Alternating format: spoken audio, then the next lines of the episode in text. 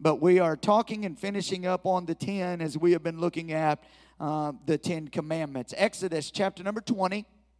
And what we've been doing, and I'll do this one more time tonight, is we have not been reading this entire chapter. I have just been uh, rehearsing the commands, the Ten Commands, the actual command statements uh, for you. And then we've been diving into this and looking a little bit deeper and hopefully uh, maybe even shining a little new light on these commands. So we're going to start at verse number one. Uh, Exodus 20, verse number one says, I am the Lord your God who brought you out of the land of Egypt, out of the house of bondage. And then he's going to start into these Ten Commandments. You shall have no other gods before me. Verse 4 You shall not make for yourself a carved or graven image, no any likeness of anything that is in heaven above, or that is in the earth beneath, or that is in the water under the earth. And Israel often found themselves having great difficulty in this command, not all of these commands, but in this command, they were constantly wanting to have something they could see to worship like the lands and nations that were around them. And therefore, in the wilderness, they made a gold calf. They took the bronze serpent that uh, was used of God mightily and turned it into an idol, and many different things that they would do. Verse number seven then gives us the third command and says, You shall not take the name of the Lord your God in vain. Now, we hit that as we talked about these, and, and last week I hit these, and, and notice where it says, You shall not take the name of the Lord your God in vain. This is a command for everybody, but specifically, he gives this command to those that he is their God. They, they are His followers. They are walking with Him. Verse number eight Remember the Sabbath day to keep it holy. Six days you were given to work, seventh day you rest, even as God rested from creation. Verse number 12 Honor your father and your mother, that your days may be long upon the land which the Lord your God is giving to you. We laughed about this a little bit last week, talking about how many of you were raised in a home that that that command was well rehearsed in your ears. The Bible says you need to honor your father and mother so you'll live long on this earth. And so uh, uh, it is definitely a powerful powerful uh, command. Verse 13, then we ended up with this one last week. You shall not murder. Okay, and we hit that, talked about that last week. So let's read these next four and let's jump into these and I'll share with you a few things that I have to share and then I, I'm heading towards this summation of uh, our series together uh, that we have been in. Verse number 14 says, You shall not commit adultery. You shall not steal. You shall not bear false witness against your neighbor. You shall not covet your neighbor's house. You shall not covet your neighbor's wife, nor his male servant, nor his female servant, nor his ox, nor his donkey, nor anything that is your neighbor's. And let's let's go ahead and read verse number 18. Now all the people witnessed the thunderings, the lightning flashes, the sound of the trumpet, and the mountain smoking, and when the people saw it, they trembled and stood afar off. And then they said to Moses, You speak with us and we will hear you. We don't, we, we, it's too frightening for us to try to hear from God. We will hear you, and we know uh, that from that time forward, mankind has never truly been able to follow what God fully lays out in his law. We have talked about each week, I've just mentioned for you, there are so many people that want to tell us and say, well, we don't need to study these old laws, but, but they are important. And, and they definitely are. Uh, well, we live in the days of grace, but these are God's commands to God's people. We've talked about the fact that in the Old Covenant we find societal, governmental laws Uh, we find Israel's laws as a nation that they are to operate within, and God lays those out. We find the ceremonial laws in the old covenant that's the that is the jewish laws that are ceremonial laws that all point to Jesus, the sacrifice that is going to come. That is the laws that, that are going to lay out the sacrifices that are going to be made and the way they are going to be brought and who is going to be offering them and all of those kind of things. And then we come to these 10, which are the eternal laws or the the moral laws of God, God revealing His character to us and His expectation to us. And so these are vital, these are important. These are not to be downplayed. They are not 10 suggestions by God. They, they are not, well, we can pick and choose what we like or what our current culture finds acceptable and, and we can we can live within those. No, we don't we don't have that right to do that. These are the ways that God has called all people that are his, that call him Lord, to conduct their life. And so we have looked through these and we've kind of walked through these. And then what we found was in Matthew chapter 22, and you can find it there. You also can go over to Mark chapter 12. You can look in, in other places. Luke 10 kind of deals with it. But we find that Jesus was asked, what, are the, what is the greatest command? And Jesus takes the 10 and narrows them down to two. And Jesus says, if you will love God with all of your heart, with all of your soul, with all of your mind, with everything that is within you, and your neighbor as yourself. So he, he really boils it down to one. The one command is love. If you will love God and you will love your neighbor as yourself. He then said, On these two hang all of the law and prophets. So Jesus takes the 10, he narrows it down to two as highest emphasis because if you follow the two, you keep the 10 and it fulfills all the rest that we read about in the Word of God. And, and so we are without excuse because God has made a way, and we're going to find that out at the very end tonight. So, as we teach the 10, we teach them through the lens of the two that Jesus has given us. And that is love God with everything in you. That's that's what's important. You don't love God on your own terms. You don't love God with part of your life, with with part of of your mind. You have to love God fully and completely, and you have to love your neighbor as yourself. And so they immediately did what people do, and they began to say, "Well, well, who is my neighbor?" The two wasn't quite clear enough. Love God with everything in you, love your neighbors yourself. They wanted a little more information. Well, who is my neighbor? Because surely there's people I can exclude from this.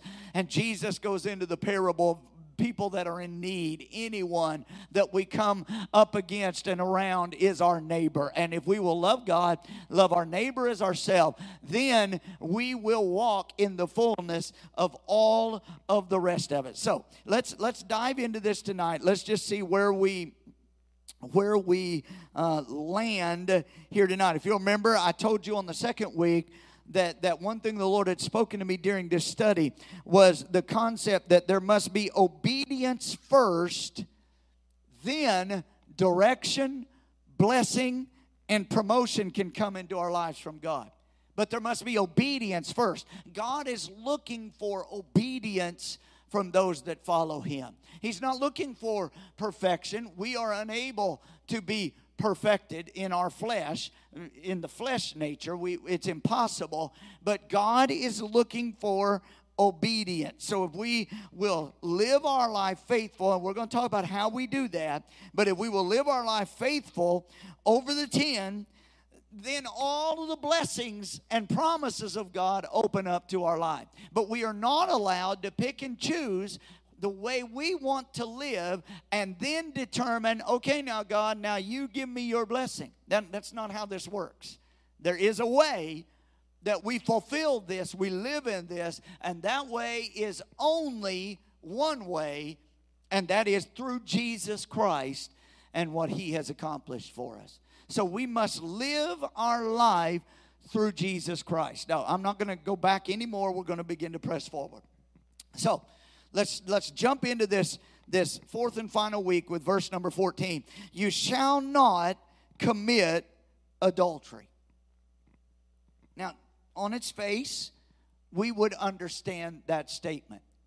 Shall not commit adultery. He is dealing here with sexual impurities.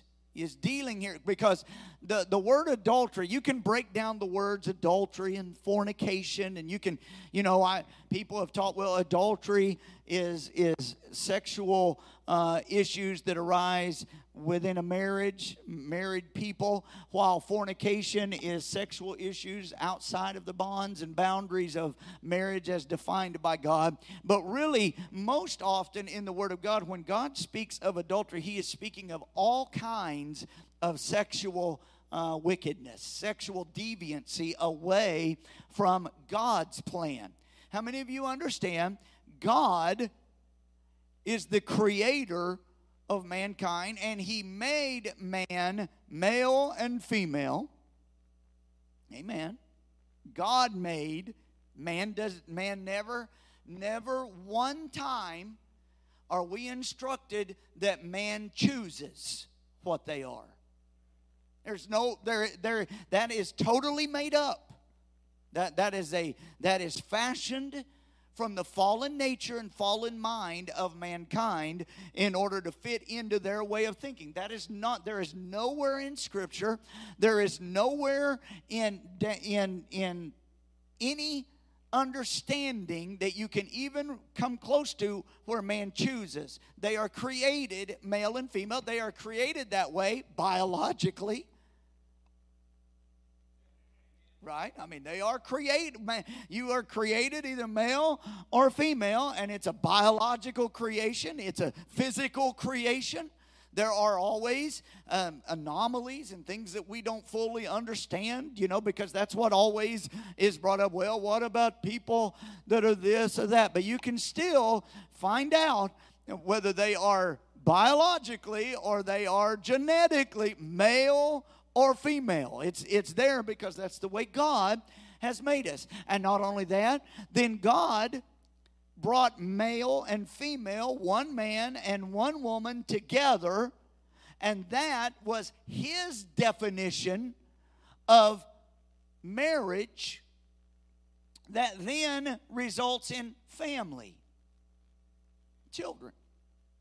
Now, like I said, we can we can come up with everything in the world. People can come up with everything in the world but don't try to claim it's in the bible because it's not.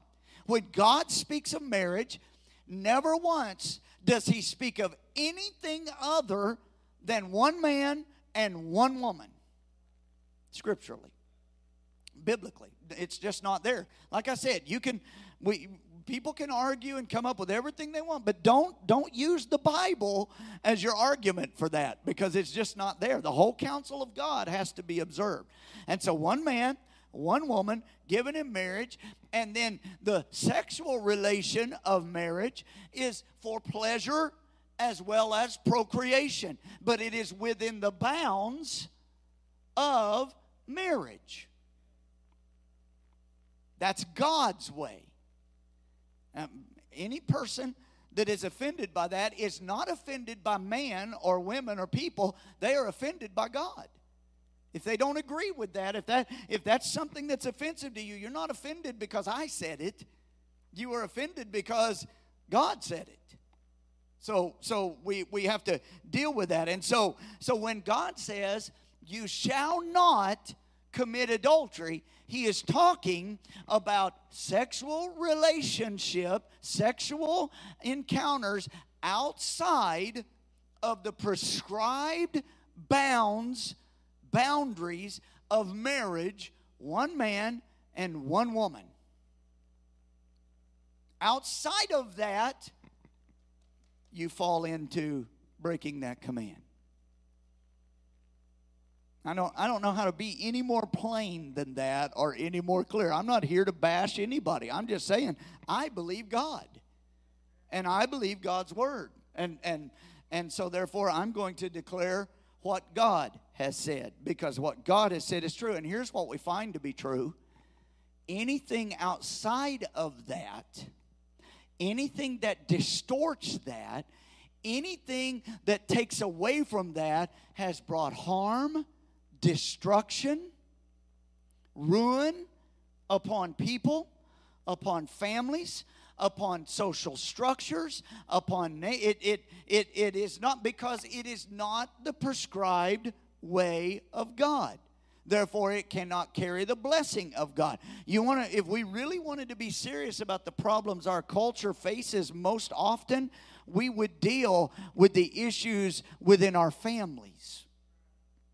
We, we, have, we have glossed over it. We don't want to talk about it because somehow we say, well, it's not fair because not everybody has the same opportunities, and I fully understand that. All families are different. But let me tell you, the majority of families, if there is a husband and a wife there is a mother and a father that is active within the family in a loving relationship with one another and with the children that are produced, and especially if they are followers of God and followers of Christ, if you find that family the vast majority of statistics tell us that that family will produce success. It, it's just the way it is. And I know all the arguments people say, well, we can't help it. It just it, it's just what people want to do and you're not going to stop them from doing it. Well, that may be true, but that doesn't mean it's right. Amen. They, the truth still has to be taught. He did. And we're going to get there. Yes. Yeah, I'm going there. That's that's good. No, I'm I'm uh, it, for those of you that couldn't hear that, said, and Jesus even takes this farther. And yes, he does. And we are going there in just a moment. So, so please hear that and understand. I know I'm I'm teaching to the choir and I understand all of that, but there are people that need to hear this and we need to reaffirm our belief in God's ways. And we need to teach our children this. Now, are there people that don't have the advantage of a father and a mother in the home? Absolutely. Because there's a lot of people that have done things outside of God's plan, right? And and then the guy or the woman or whatever decides I don't want anything to do with this and head out because outside of God's plan. The problem of, with abortion in our society, the scourge of abortion, and we hit that just a little bit when we talked about the murder aspect because you're taking a life that is not yours to take. You're playing God. But the problem of abortion, the huge majority of the problem of, of abortion occurs as a result of sexual relationships outside of the boundaries of God's way of marriage. Amen. So, if we would get back to teaching this again, we could begin to go a long way towards alleviating a lot of the issues that we find ourselves in. Amen. Now, can God bless and can God, uh, God is the giver of life. God has plans that we don't understand. Absolutely. There are many people I know that are a product of relationships that were outside of the boundary of God's plan and God's purpose, and God blesses and God uses and, and God uh, uh, loves and God restores and God has called preachers and God. So this has nothing to do with that. It's just simply the fact of the matter. This is God's way. And God says, says, do not commit adultery. So outside of that, so it homosexual, heterosexual, uh, whatever, whatever terminal our world our world's got us arguing over names that don't even make sense rather than just speaking the truth of God's word. When we are caught up arguing over all that stuff, the enemy has got us distracted. God's word is plain. It's not hard to follow. Okay, so here's what Jesus said. Let's let's get there. Turn over with me in Matthew chapter number five. And you know, if if that's if somebody is watching or listening to this and that's shocking to hear somebody, then we have done a really poor job at not, not teaching the truth. If that's shocking that a that a Bible believing preacher would say something like that, then God forgive the Bible believing preachers that, that haven't spoken the truth on the matter. Amen. Okay, Matthew chapter 5 and verse number 27. Here's what Jesus said Sermon on the Mount. How many know that, that almost everybody concludes this as the greatest sermon ever preached? Would you would you agree with that statement? Jesus' sermon, his own words, Sermon on the Mount, greatest sermon ever preached. I guess a lot of people don't read what is in the sermon because he doesn't he doesn't cut any corners in this sermon. I mean, he, he lays it pretty bare there. He, he's pretty bold. Matthew chapter 5, verse 27, Jesus said, You have heard that it was said of old, You shall not commit adultery. Have you heard that anywhere? I just read it to you just a few minutes ago. Jesus said, You've heard that one of those Ten Commandments was, You shall not commit adultery. But I say to you that whoever looks at a woman to lust for her has already committed adultery with her in his heart. And then he goes on and he really gets radical. Okay? And, and if you're not careful, people can take this uh, way too far. He says, if your right eye causes you to sin, pluck it out and cast it from you. For it is more profitable for you that one of your members perish than for your whole body to be cast into hell. Then, if your right hand causes you to sin, cut it off, cast it from you, for it is more profitable for you that one of your members perish than for your whole body to be cast into hell. Now, think about this Jesus is teaching. He's, he's using speech that is not intended to be taken as, as just literal activities, or else everybody would be running around with no hand and, and one eye or blind or whatever the case might be. But he is showing the significance and the importance of what he is saying. And he is saying it is better to enter into the kingdom of God without all that you uh, have come into life with than to break these commands and to live life your own way and go to hell. Amen. So Jesus is putting high value and high importance. And he's talking even to religious people who will point out everybody else's faults and failures. I mean, we can stand up here on our high horse and I can say, God says you shall not commit adultery. And I can, boy, I can point it at everybody else and beat them up. But Jesus said, don't get so religious in this. Don't, don't point out everybody else's sin and failure. Don't, don't do all of that. Understand your own. Because this is a worldwide issue. An all people issue.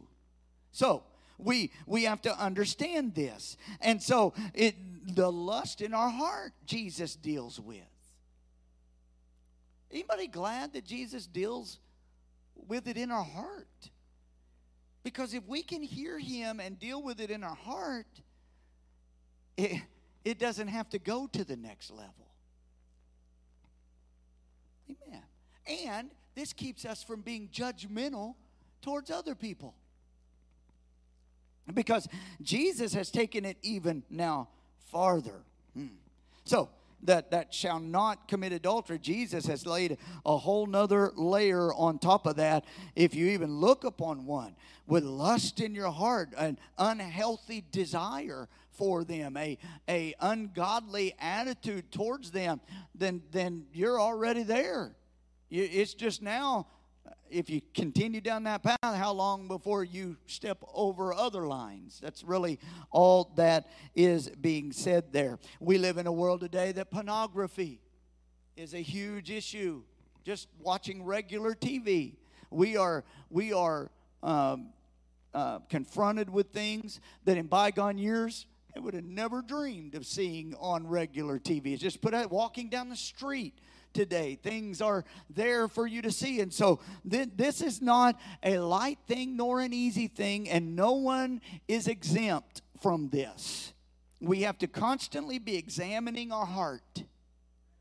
That's where we need to go with this. That's what we need to truly grab hold of. We need to grab hold of our heart and we need to turn our hearts towards Christ. We need to love God with all of our soul, all of our mind, and love our neighbor as ourselves. We need to live in Christ, for He is the only way that we can fulfill God's plan, God's purpose, God's law. We cannot do it in and of ourselves. And, and so we need to understand that the word is full. And I'm not going to take the time to go there, but the word is full of statements where the enemy entices us. That we, our own flesh nature, entices us away, drawn away, is what uh, James, I believe it is, would say. We we are enticed and that that that word the scripture will talk about the being enticed and that word means to attract artfully or adroitly or by arousing hope or desire. And it's happening all around us. Hmm. so there's an enticing of the enemy a tempting of the enemy and, and it's happening all around. Second peter chapter 2 and verse 14 having eyes full of adultery and unable to cease from sin enticing unstable souls having a heart exercised in covetousness children of a curse. And in verse 18 he says for uttering great swelling words of emptiness they entice in the lust of the flesh by licentious those who are indeed escaping from those who live in error. So this is not something to just be trifled with or to be played with. We are seduced if we're not careful. Do you know the enemy is a seducer? He pulls us away. He, ca- he he's attempting to capture our hearts. To persuade, to seduce is to persuade to disobedience or disloyalty. To lead astray by persuasion or false promises. Hmm.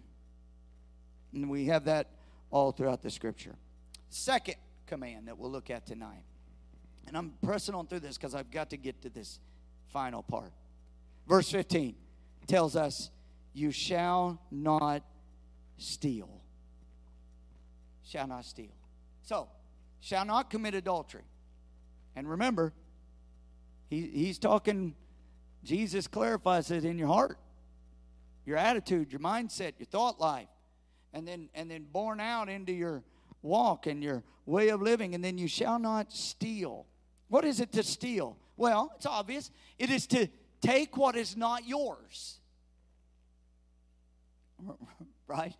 How many would think that's a pretty clear definition of stealing? If you take something that is not yours, that means you have stolen that from somebody else. Right? I, I laugh I tell the story. I, I, don't know if I've told it in a while, but I, I remember as a pastor, not at this church, uh, the other church I pastored. Um, we had it was around Christmas time, and we had someone up, and they stood up and they gave a testimony of how they had really wanted a Christmas tree and couldn't find one. They were driving down the road, and all of a sudden, there's just a Christmas tree all wrapped up, tied up, laying right there on the side of the road. And they just thank God they had been wanting a Christmas tree. They were able to take that home and have a Christmas tree. And they shared a testimony. And then, jokingly, after they had shared that, I probably shouldn't have said it, it just kind of came out. And I said, Yeah. And that other family that it fell off their car, they're all, all crying and sad because God didn't bless them with the tree that they had purchased. But when you take something that is not yours, okay? Now, what, what can that be? That can be all sorts of things. Do you know the word tells us to not steal God's glory? To not put ourselves in the place of God's glory? To not glorify our flesh, ourselves? Do you believe we live in a culture today that glorifies the self? We even have a very common term for it. Right? We call it selfies. And we're not even living if we can't take a selfie. We I have found some people they didn't even do something if they don't have a selfie to prove it. Right? And and and usually in the selfie, you're, you're showing something else, but it always seems like you are the center of the selfie. right? And now it's not enough just to have selfies. Now we got filters for the selfies so that we can we can look like different people because we don't want to always look like the person that we are. And so in some ways that that is that is this concept of glorifying the self glorifying ourself. And if we're not careful we can glorify our desires we can glorify our our own lives we can glorify all sorts of things ahead of god. God will not take second place in our lives. You can steal man's hearts if you're not careful from God or from other people or other directions. We can we can put stumbling blocks before people. We take what is not ours. We we are not we are not God we, we rely upon God to provide for our needs. We work, we labor, we do everything we can, but we trust in God. And, and then if we try to force things into happening, oftentimes what it boils down to is we steal from God's glory and God's plan. Amen. We steal from our futures, our future generations. That's part of the reason it troubles me and many like me in our in our American culture right now. And it's not just one side, it's both sides of the aisle politically. We are far too easily determined to steal from future generations for whatever we want in the moment. Whatever is politically expedient. Take what is not ours. Take pensions from people that have laid them up for years. We devalue the dollars that people are depending on when they're going to retire, and we devalue that in order to to take care of our own selfish desires and then people that have labored their whole life in order to be able to have some things as they as they finish their working career then all of a sudden what they thought would buy a, a loaf of bread won't even buy a piece of gum because we have stolen from our futures. Come on somebody. Anybody anybody hearing that that that? We we need to hear this and we need to understand. The lord says thou shalt not steal. Third thing and, and some of the, they're pretty self explanatory, so I'm not going to just take forever. You shall not bear false witness.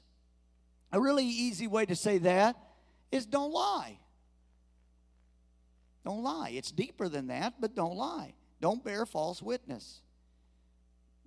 We, most, especially if you're raised in church, we're probably taught from the very beginning or from early on in your life if you were raised in church revelation 21 and 8 anybody ever remember hearing that? All liars shall have their place in the lake of fire. Don't don't lie.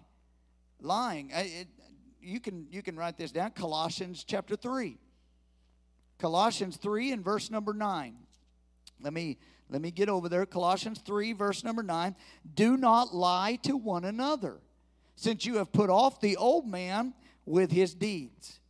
And let me just take this into the concepts that Jesus would have taken it to. Lying also can be encompassed in all manners of deception. Well, I didn't really lie. Amen. It was just deceptive. I just only gave so much information. Well, God knows your heart right? God knows our heart. God knows what we're doing it for, what the reasons really are. So, so don't be deceptive in your dealings. Deal honestly with one another, truthfully with one another. Don't lie. Don't lie to yourself. Do you know what a part of lying is? Rumor and gossip. Do you know that's a part of lying? Passing along rumors and gossip. You know why that's a part of lying? Because you don't know the whole story. So you're bearing false witness. You, you, you're telling things you don't know. Well, I've heard. Well, someone else might have heard some differently. So obey God and, and don't lie. And, and because lying can destroy reputations. Amen? It can destroy lives. We've got dilemmas going on among our young people where with this trend of social media, you've got a group that will not like a person and they will just ravage them online. I mean, they'll tell them they are ugly, they're no good, they're no, nobody likes them, nobody cares for them. They should just take their own life, they should just get out of everybody's way. And we've got a dilemma with kids that have been lied to by their peers that end up taking their own life and harming themselves or having a, a terrible self image because someone has borne false witness against them. Amen. It's time to teach these things again. You can destroy reputations. And then the last one shall not covet. The word covet will carry with it the meaning of envy, jealousy. Right? Don't be envious of others. Somebody drives to church and they've got them a new car if you can't be genuinely happy for them, then you have just operated in jealousy and envy. Amen. Now y'all were y'all were shouting real loud, or, not really, but y'all were amening a little more when I was talking about adultery. All of a sudden, it's gotten kind of quiet in here. This is one of them too. This is one of the ten. Don't covet. Thank you. This is one of them, guys. Well, I don't know what they do to deserve that. What, who are you to worry about it? Right? I'm happy for them. Praise God. Right? Because God, hey, God bless them, then I've got a chance He might bless me. Amen. He shall not covet. Don't be jealous. Don't don't covet and be jealous and envious of other people's giftedness. Right? Other people's positions. Just trust God. Live free in Christ, live for God, and you will live a happy life. You can look up Proverbs 14 and 30. You can look up Galatians 5 26, the works of the flesh there, and you'll see as the New Testament also then covers this. Do not covet, do not envy, do not lead to jealousy. Do not allow it in your relationships. Don't don't look. Have you ever noticed it's when you look at the outside at somebody else's life, it always looks so much better than it probably really is. You know why that is? Because not everybody goes around just showing you the worst about their life. They don't want to think about it. Why would they want to portray it to you all the time? You only see the brushed up version, the cleaned up version. So why would you be envious? David struggled with this, King David. David said, God, why do the wicked prosper? That's not fair. Well, I see people that are struggling while the wicked prosper. Godly people, they're kind of muddling through and fighting their way through, and the wicked seem to prosper. But that's not, that's not ours to see. What if that's the only reward they have? Hell awaits, and their only reward is that one moment that we get envious and jealous about and covet. Amen. Okay, now let's get this last part. That's the 10. How many know those are pretty tight, pretty hard, and hit us all? I uh, nobody's exempt because we're all flesh. Nobody's exempt. If you live in the flesh, you are not exempt to these ten.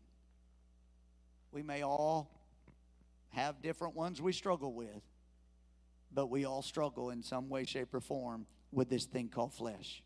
I want you to turn with me to the book of Romans, the eighth chapter of the book of Romans.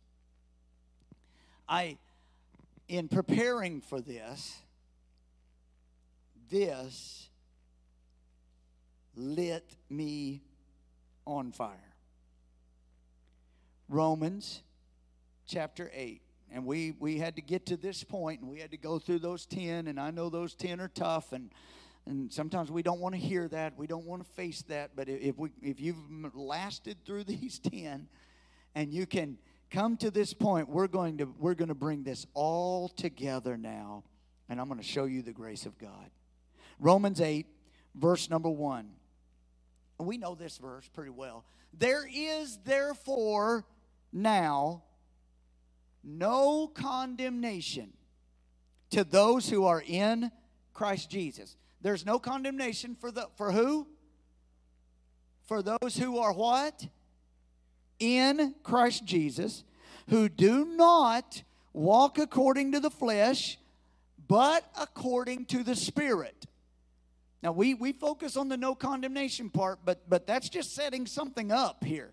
For those that do not walk according to the flesh, but walk according to the Spirit. Verse 2. Now watch this. For the law of the Spirit of life in Christ Jesus has made me free from the law of sin and death. Let's look at verse 3. For what the law could not do, in that it was weak through the flesh, God did by sending his own Son in the likeness of sinful flesh. On account of sin, he condemned sin in the flesh. Now, I want you to listen to this. There is, according to Paul, uh, the word here, Paul writes in Romans chapter 8, verse number 2, there is a law of the Spirit for this life in Christ Jesus. There is a law. It's not a suggestion, it is a law. Just like these are the Ten Commandments, just like the Old Covenant was the law. There is a law of the Spirit for this life in Christ Jesus. There is a law for this life that we now live. Let me tell you this Satan or even flesh cannot stop this law when it is applied. Now, verse 3, verse 2 for the law of the Spirit of life in Christ Jesus. So there is a law of the Spirit of life in Christ Jesus. And then he says in verse 3 there is a law of sin and death. But watch this. In verse 4, I'm sorry, in verse 3, for what the law could not do, in that it was weak through the flesh. We see now there is a law that's different than the law of the Spirit of life in Christ Jesus, different than the law of sin and death, and it is the law that we see portrayed in the Old Testament and the Old Covenant. And it is the law of God's righteousness, God's holiness, God's purpose. That, God, that old law, you know, that's what it was. It was God saying to mankind, if you're going to live righteous before me, there it is. You got to live these, but the law could not bring the life the Spirit can bring in Christ Jesus because of the weakness of the flesh. And in the flesh, all flesh, there is a law of sin and death. From the time of Adam and Eve until today that we are living in, there is a law in this flesh, and it is the law of sin and death in the flesh. It dwells in our flesh. Now, watch what watch what is said here, and I'm going to do my best to get this all tied up and made clear for you.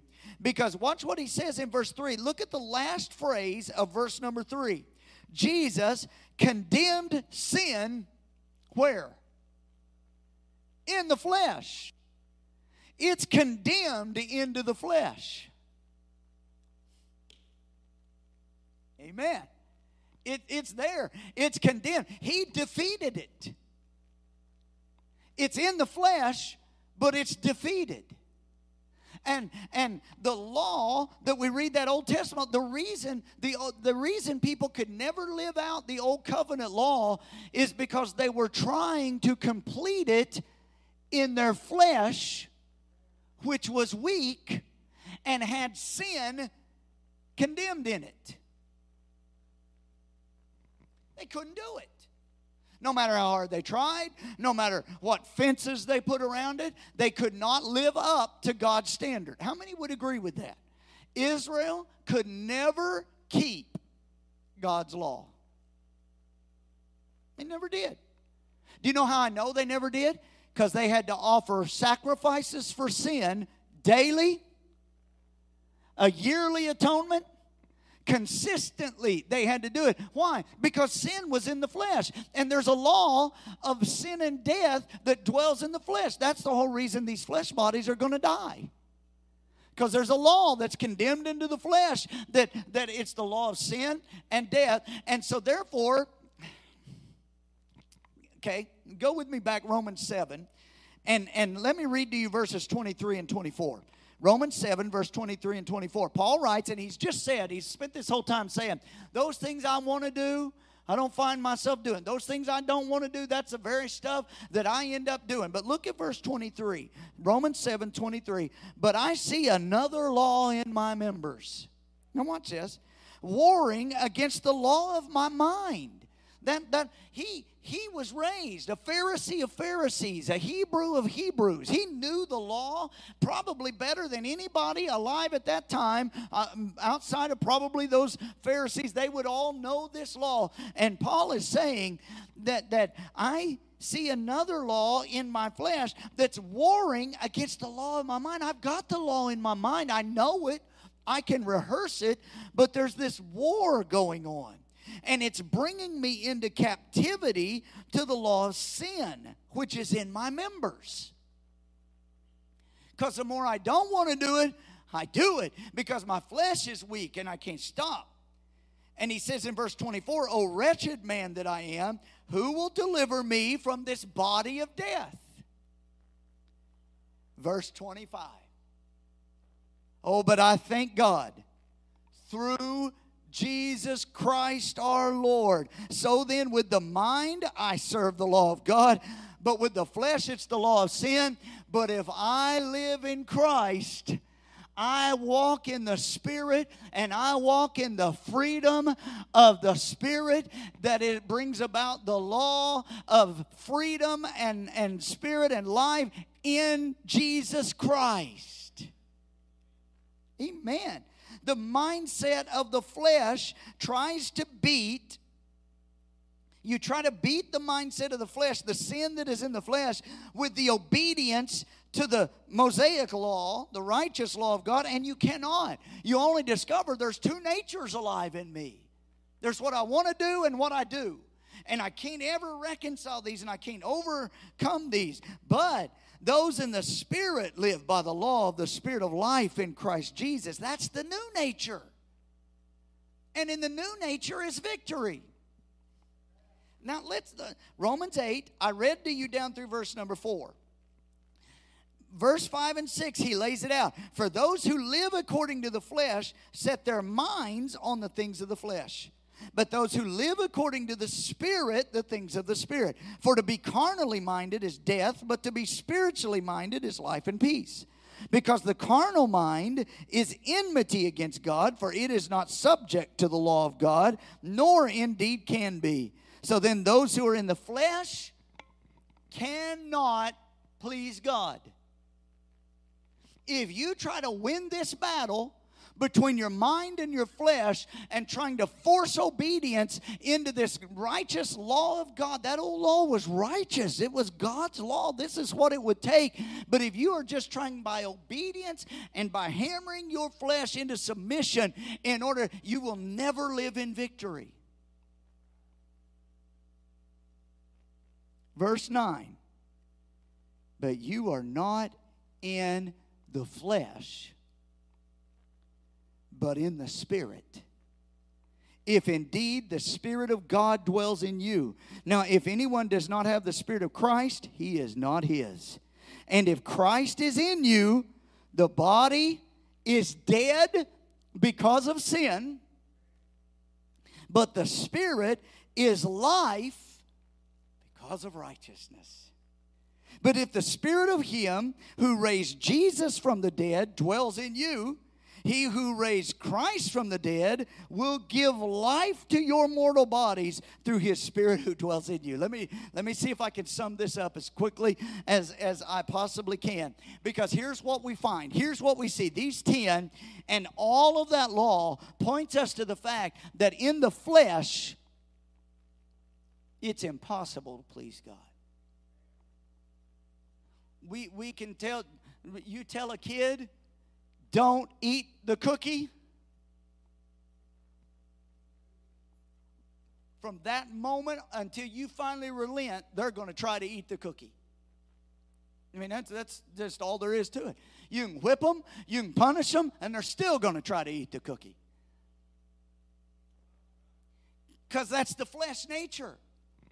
And that's what that's what so many people they're we're trying to live victorious in Christ by making our flesh submit to the laws that we know are right. We know it's righteous. We know that old old covenant, and those 10 commandments and all the laws that support it, we know it's God's righteousness, it's God's holiness, it's God's way, but in our flesh, sin has reign and it's a constant battle.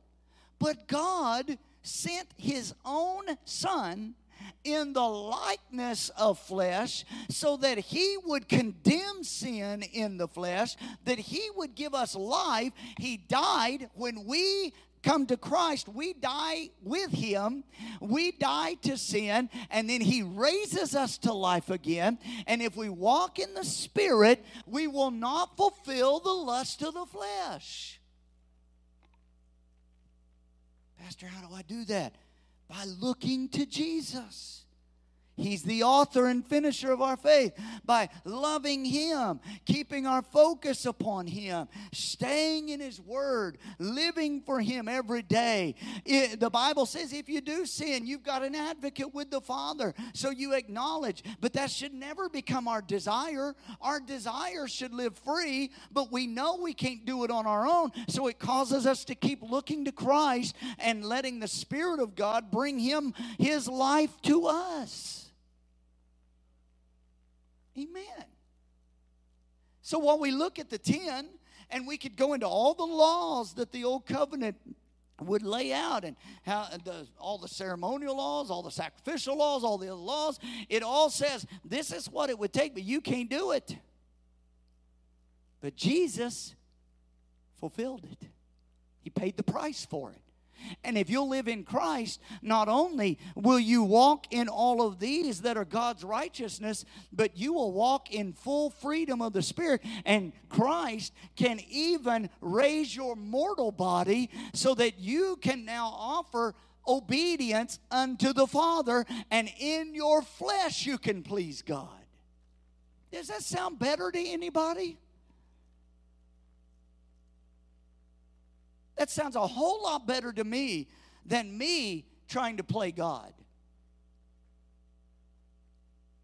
Because if I try to play God, then I start saying, well, that, that, that's just too hard. Well, that, that just, that's not right. Or, well, other people don't believe this, and so I'll just take that out. I'll focus more on this area. Well, I'll, I'll focus more on that area. And none of that leads to freedom. We walk in Christ the word even tells them in the New Testament, the word even tells believers when they come out and they come unto Christ, that says if you're going to go back into the law, if, if you're going to fight to keep any of it, you got to keep every bit of it. It's not a condemnation of the law. It's a way of telling people you couldn't do it the first time, you can't do it this time. Live in Christ, live in grace, live in freedom. Love Him, serve Him, give yourself to Him, walk in the Spirit, remain spiritually minded, and don't fulfill the lust of the flesh. Because as soon as you start the battle again between the flesh and the mind, you lose. Let me let me see if I can say this this way, and I'm stop. I'm done. We have a world. Now, I'm not talking about the world, the world is lost. But we have a church world today that, that, that they are trying to determine in their own minds what it means to keep the law, live in the law of God, and to, and to walk for God. And all that does, as they try to determine it in their mind, is it turns up that battle between the mind and the flesh and that sin that's condemned into this flesh body. There's only going to be one way that we never deal with this flesh again, and that is when we are changed. When we, in a moment, in the twinkling of an eye, when this mortal puts on immortality, and we are no longer in this flesh, but we are transformed. We are changed. Then that flesh nature is done away with. But until then, if we try to engage the battle with our mind, our thoughts, our ways, our labors, our then we fight the the mind and the flesh are constantly at battle, and and you will lose every time. Victory only comes through Christ and what He accomplished. And the Spirit was sent. Jesus said, I won't leave you comfortless. I'll send one just like me. And when he comes, he will direct you to me. He will point you to me. He will take what is mine and he will declare it unto you. He will teach you. He will lead you. He will empower you. He will walk in you. If we will focus, amen, on the grace of God through Christ Jesus. We'll put faith in Him. We'll deal with the hard things that our flesh wants to fight against and our mind wants to wrap itself and choose what we like and don't like. And. If, if we will if we will just come and say, I lay all that at your feet, Lord, and I just want to be yours. I give my life to you. You live through me. If we will do that, we will live daily in victory. It's there. It's important we know those 10 and the other laws, that's the righteousness of God. It points to the fact that when we are struggling with those, that means our flesh is raging again. But that's not the time to engage, amen, your mind and try to serve God with your mind. It's time to engage spiritually and say, Lord, I come to you and I need you all over again because I can't do it. When I am weak, Paul writes, He is strong. Amen. And in my weakness, I find strength. I hope, I hope somehow you can hear that. I was reading that and I was studying that and it's like, and I, I've read it, I've, I've taught on it, I've preached it, but it was like all of a sudden, it going through this series on this on the 10 and talking about this and talking about the law and battling our way through this all of a sudden it was like that's it. That's our hope. That's the answer. That's our victory. Christ did it. And i live in this flesh and in my flesh dwells all of this stuff. But I don't have to win the battle against the flesh with my mind and do it. I walk in the spirit and then he will lead me on how to discipline my body. And I can now make my body a living sacrifice unto him. Amen. And be pleasing to him. How many want to live pleasing to the Lord? Everybody stand to your feet with me. So the 10 tells us these are God's moral righteous laws. And you can you can break them down.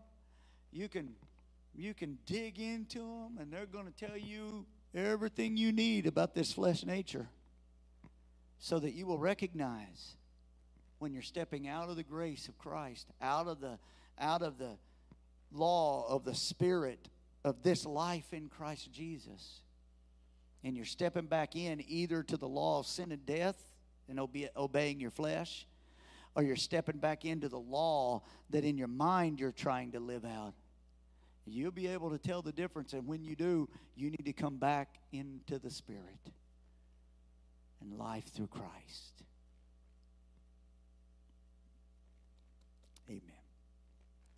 Let's pray together. And let's ask the Lord to awaken us to life in Christ, the new nature, the new man, victory.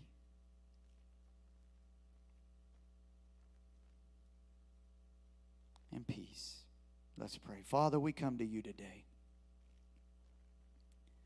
Lord, I'm sharing this with people and including myself that in our flesh,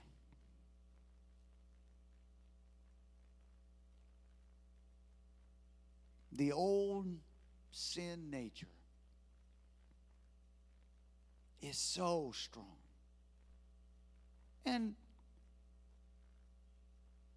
that failure that it brings is there. And Lord, we understand that your righteous laws can only be lived in victory, not through the law of our mind, the law fighting against the law that's in our members, but only when we give our life to Jesus. And the law of the Spirit of the life in Christ Jesus comes alive in us. For there is victory. There's the new man. That's the new creation, the new creature, where old things have passed away and all things become new. And the old battles that I couldn't win, hmm, they are left in that old life because in this new creation, the battle's already won. And I live in you, Jesus and I walk in your spirit and I trust you. Lord, help us to hear this and help us to apply this and help us to give our life completely unto you so that we can live in absolute victory and we can share this victory, this good news of the gospel of Jesus Christ with our world. Because, Lord, this will change our desires. This will change our outlook. This will change everything about us because the old is passed away. And then the new would lead us to victory. Father, we love you. We thank you. And let us live this life loving you loving our neighbors as ourselves, serving Christ, giving all because Jesus paid the price for us. And by doing so, we will fulfill all the law and the prophets in Christ Jesus. Oh, we honor you and bless you in Jesus' name. Amen.